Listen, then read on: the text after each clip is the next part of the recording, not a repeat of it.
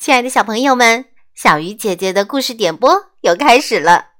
今天的故事是送给林小璐小朋友的。爱你的爸爸妈妈，希望你开心每一天。赶紧来听属于你的故事。一会儿要等多久？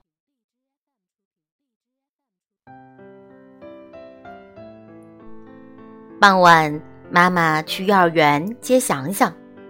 翔翔对妈妈说。我还想再玩一会儿，一会儿再玩，一会儿再玩，走回家吧。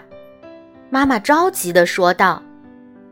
想想家是开便当店的，一天里最忙的时候就要到了。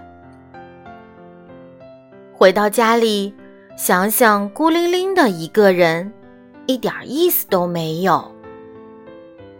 妈妈跟我玩吧。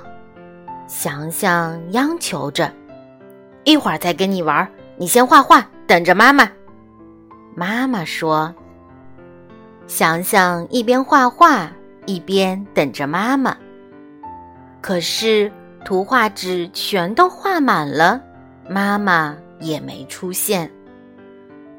想想又去找妈妈了：“妈妈，肚子饿了，我要吃东西。”一会儿妈妈给你弄点点心，你再等一下。昨天不是给你买了折纸了吗？你玩会儿折纸吧。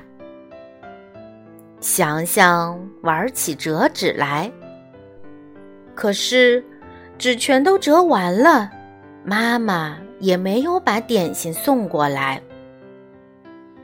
这时，他听见门口有汽车停住了，爸爸送便当回来了。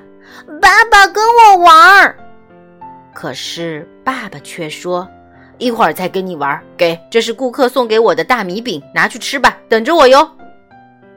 爸爸把顾客订的便当放到车上，又出发了。想想吃起了大米饼来，可是大米饼全都吃光了，爸爸也没有回来。爸爸和妈妈总说一会儿，可就是不跟我玩，太没意思了。想想悄悄地朝店里望去，唉，妈妈正忙得团团转，好渴啊。想想给自己倒了一杯橙汁，可是，砰，杯子倒了。妈妈，橙汁洒了。妈妈慌慌忙忙地说：“呃，一会儿妈妈再给你换衣服。”妈妈，一会儿是什么时候？一会儿就是一会儿，就是再等一会儿。妈妈大声说。想想只好闭上嘴巴，再也没有说话。想想等啊等啊。衣服还是湿的，渐渐的，他觉得有点冷了。想想都不知道等了多久，最后总算听到了妈妈的声音：“妈妈来了！”妈妈冲进了屋里。“哎呀，你怎么把房间搞得这么乱？”想想小声地说：“我，我。”不是一会儿，我都等了好多会儿，好多会儿了。对不起，想想，妈妈总跟你说一会儿。妈妈摸了摸想想的脸蛋儿，不过妈妈真的恨不得马上就能跟你玩，是吗？想想扬起脸来问：“那你什么时候能跟我玩呀？”等店里的工作忙完了。店里的工作忙完了，你就能跟我玩了吗？想想又问了一遍。嗯，妈妈说话算话。太好了，那我也来帮忙吧。关店的时间到了，爸爸送完便当也回来了。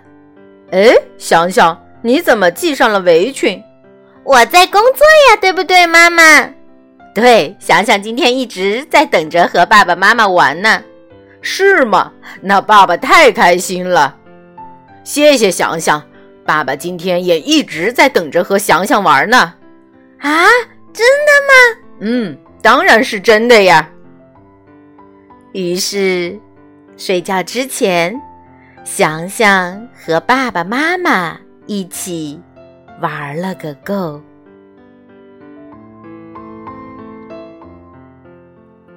亲爱的小朋友，在你们眼里，一会儿是不是好漫长的时间？